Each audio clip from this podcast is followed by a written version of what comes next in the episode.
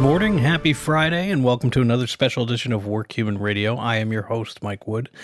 And if you've been following us, Steve Pemberton, our CHRO, has been speaking to the greater Workhuman community about uh, different things that we can do to get us through this tough time. Uh, we believe very strongly in past speakers and our uh, network of resources uh, to help people. So today he's going to be talking to Erica Dhawan. Erica is a past speaker at Workhuman, and she um, is a writer and all about the power of connectional intelligence. So take a listen to Steve's interview with Eric Dhawan, and I'll see you on Monday. Have a great weekend and stay safe. Hi, everybody. It's Steve Pemberton, the Chief Human Resources Officer at WorkHuman. And today, for our Keeping WorkHuman series, I'm talking with Erica Dhawan, founder and CEO of Cotential, a global organization that helps companies, leaders, and managers leverage 21st century collaboration, skills, and behaviors. She's also the co author of Get Big Things Done The Power of Connectional Intelligence. So, we're going to learn a little bit more about that.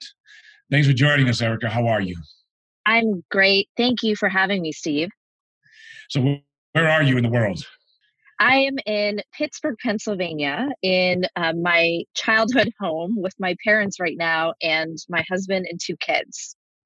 Wow! So tell tell us about that process, uh, because you were in uh, in New York City's traditionally home, right? Yes, um, we left New York City uh, just about five days ago, um, right before you know the announcement was that anyone from New York City needed to quarantine themselves if they left. Uh, you know, right now, New York City is in a situation like I've never seen it, having lived there for almost 15 years. Uh, the streets are completely empty. Uh, and everyone is working from home and and in many ways um, working human in a digital format is more important than ever. Yeah. Well certainly that's been one of the major uh, learnings and outcomes as a result of covid-19 uh, but before we dive into that you know, tell me how you wound up in this world of digital collaboration. What was your career path yeah. Well, uh, you know, I started out my career uh, years ago at Lehman Brothers, of all places.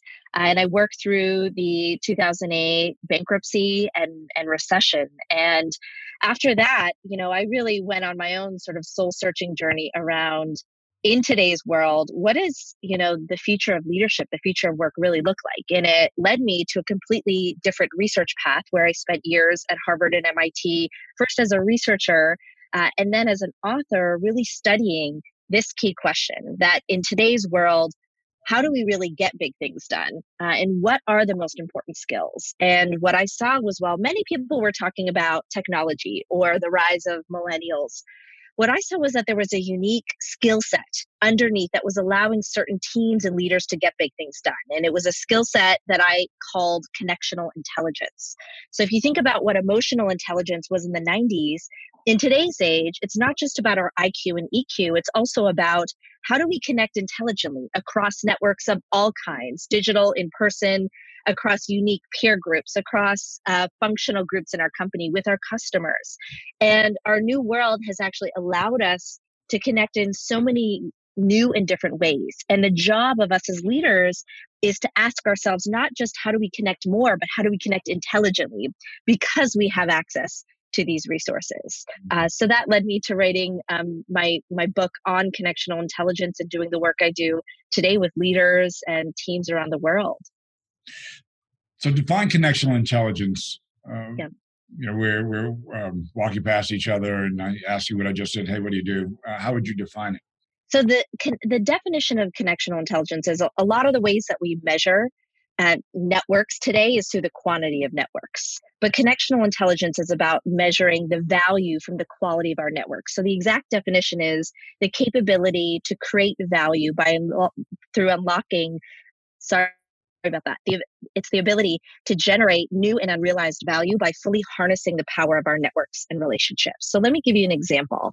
A few years ago at a large uh, toothpaste company, Colgate, there was one team that was working on a scientific challenge. And there was a fluoride issue where the fluoride was getting, the new fluoride was getting stuck in the equipment and it wasn't meshing well.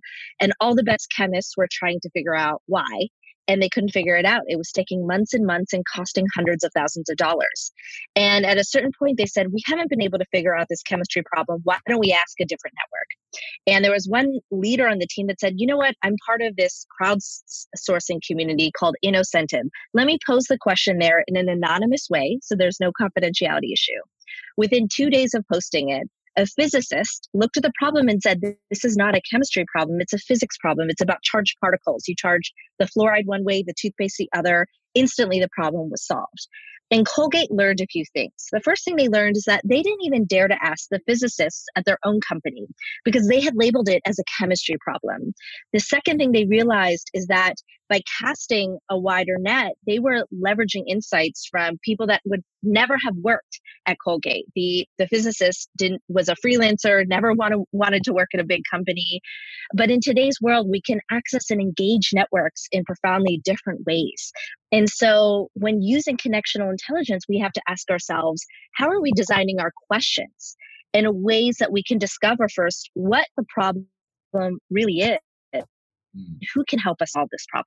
So as we're looking at the you know global response to COVID nineteen, and both the the rise of it, the acceleration of it, and the response to it, mm-hmm. almost could be framed through connectional intelligence.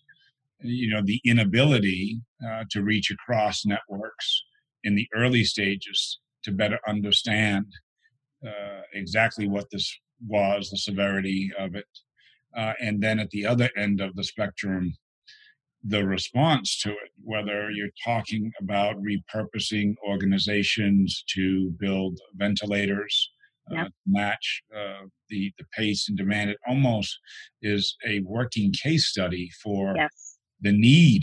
Uh, you, you, on the one hand, both the absence of and the presence of connectional intelligence. Do you agree with that? Absolutely. Well, what we're seeing is um, in certain situations where these networks have already been using connectional intelligence, they're able to help those in need much faster than situations where it didn't exist. Um, my sister is actually an infectious disease doctor working on the front lines in San Francisco right now. She um, is one of the leaders in the infectious disease department at San Francisco Department of Health. And one of the things that um, she immediately did, and we talked about this a month and a half ago, was created it's simple as the WhatsApp group across the infectious disease doctors that she knew from her network across the country. And, and she just started with her informal network. But then that grew to other people inviting other infectious disease doctors. And you, you know, you'd think that there was some coordinated effort, but in fact, there wasn't at all until this period of time where there was that constant interaction besides you know an association or traditional calls and these doctors on the ground were much more effectively as a peer group able to share information than the CDC, for example, top down. We see this also with moms. I'm part of a moms group in New York City, and um, I'm part of an email network with them that are actually sharing resources and trading information while they're all in New York City right now on lockdown in their homes. People sharing, I have extra groceries, come to 24th and 6th Avenue. Um, another mom who needs a pediatric dentist um, for her son right now and is asking the network if there's a dentist who can speak to her because the dentists aren't picking up the phones right now. Uh, so, you know, what we're seeing is two things networks that have already existed um, sharing information, communities on Facebook helping one another, but networks forming out of this crisis as well. So that leads me to a question uh, about um, the implied nature of these connections that you're describing. That that's trust, in essence. Yeah. Yeah. Uh, you know, there is so much information uh, out there now. Um, and and you see everything from attempts to self medicate you know, because of certainly the desperation, of course, uh, uh, but the desire, you know, to kind of get any kind of information that we can, you know, that we can act on, you know, seemingly a lot of, you know, counterpoints, different points. And so a lot of people across the world are asking, well, who am I to trust here? Is WHO? Is it the leaders who are giving daily press conferences? You, you kind of see this struggle for, for, for trust. How do you build trust in a digital world with so many ways to digest information? Yeah.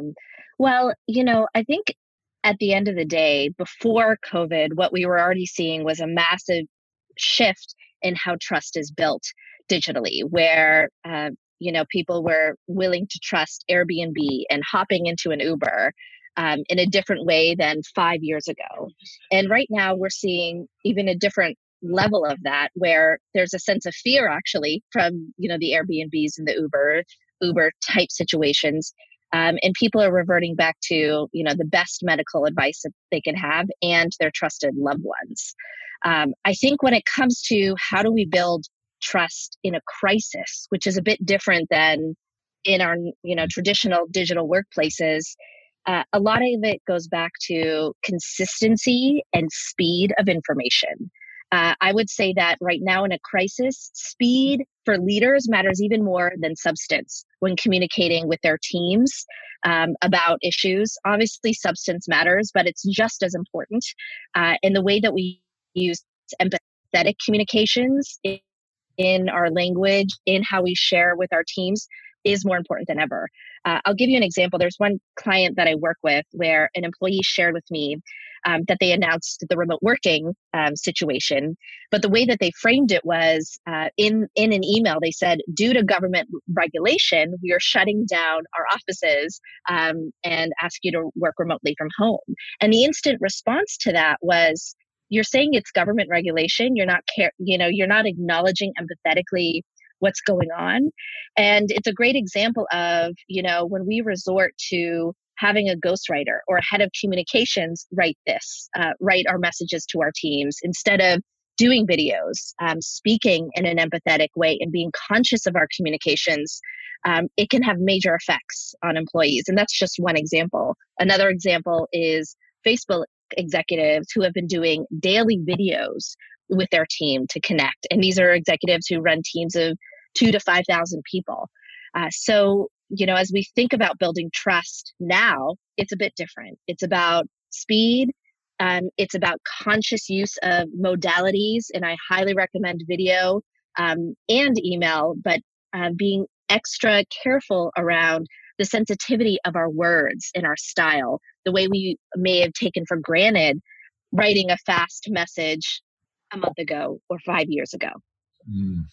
Are there uh, in a digital world? Is there body language that uh, that we give off uh, intentionally or unintentionally? Um, yes, yeah. Um, my newest book um, that's coming out in the co- coming year is on the skills of digital body language. And what I've found is we all know that 75% of communication is nonverbal. It's our cues, our tone, our gestures.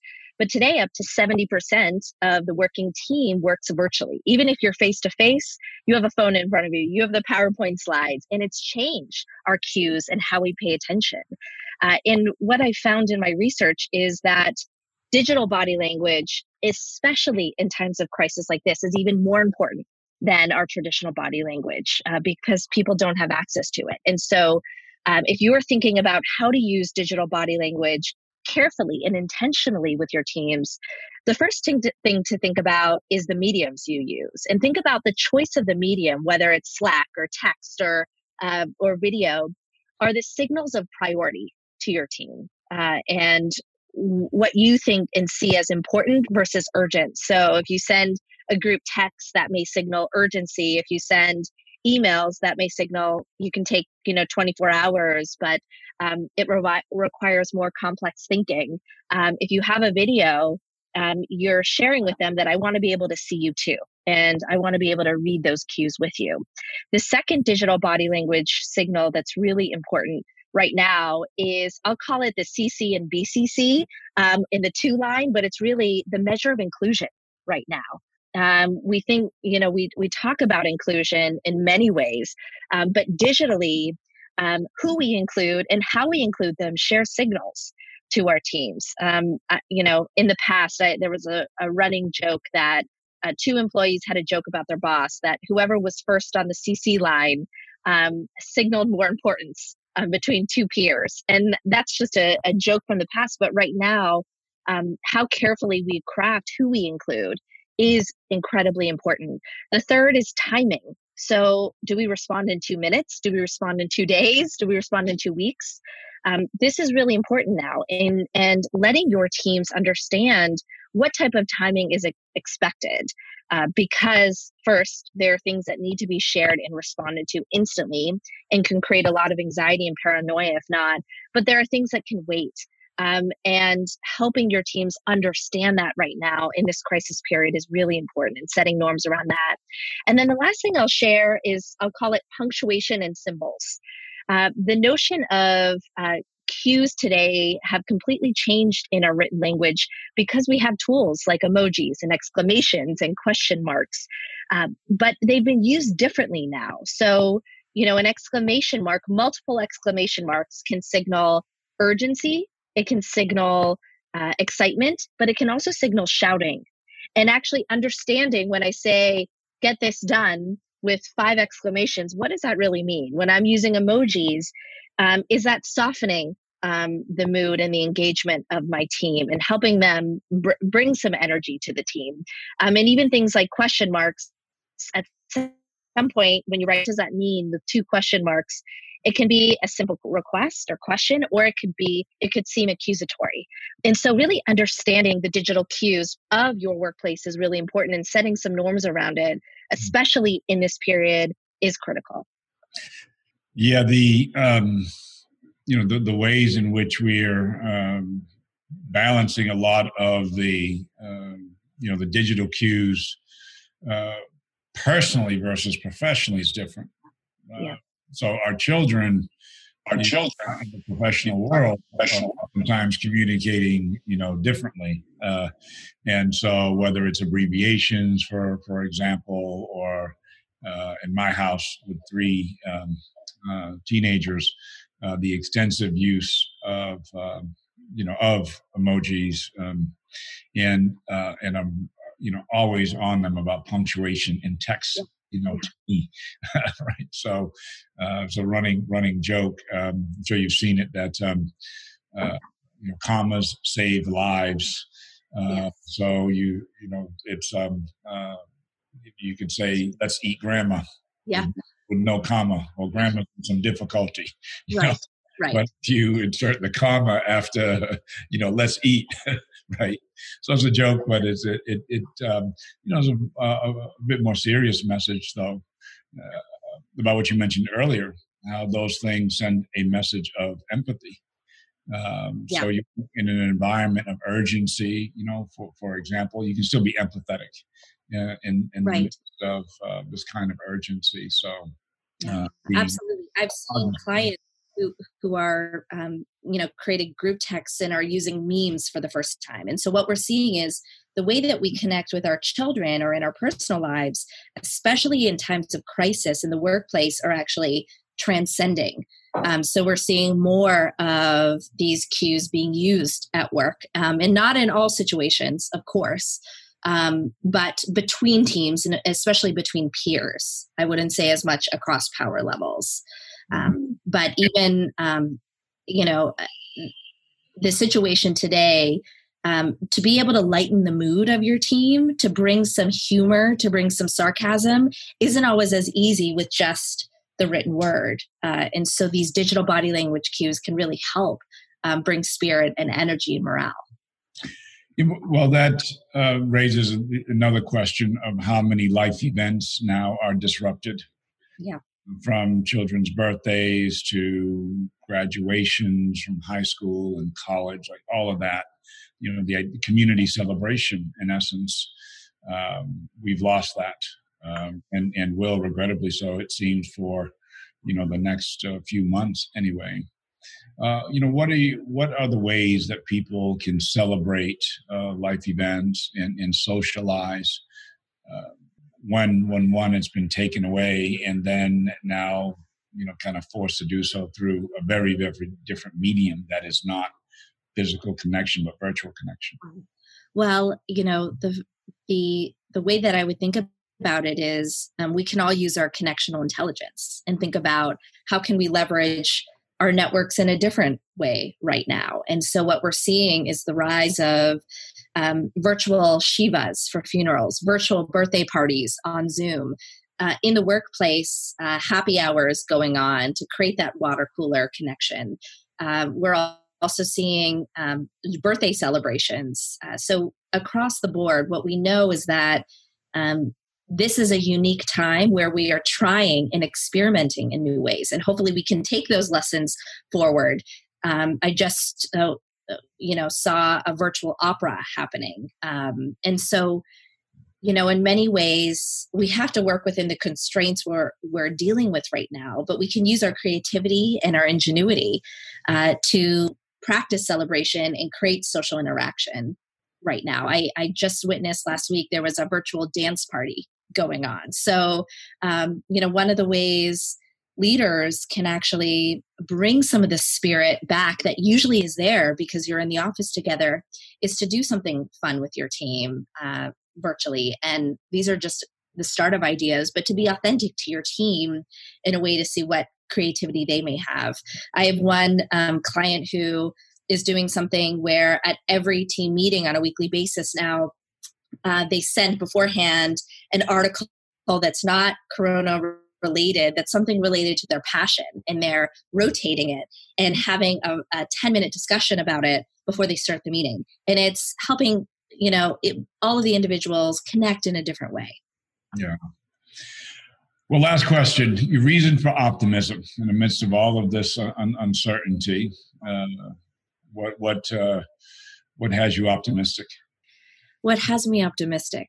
Um, there's so much that has me optimistic um, you know i come from a family of physicians and um, the dedication and the grit of people on the front lines has me optimistic. Um, the uh, the consciousness of of leaders um, in organizations right now who are showing that um, their shareholders don't matter first, their employees matter first, and are taking strides to do that has me optimistic. Um, and um, every single person right now who is being willing to experiment, to be vulnerable, to be okay if their child runs in behind a call, um, has me optimistic uh, because this is the future of work and we are here. And we were here before we realized we had to be. Uh, and for the, you know, in many cases, I've seen executives who always said, I'm a face to face person. Um, I'm, I'm a phone call person being willing to experiment in the new tools and modalities we have. And so um, I believe that if we don't use connectional intelligence for good, it will be used to destroy us too. Uh, and so, what I'm optimistic about is all the people using it for good right now. Yeah.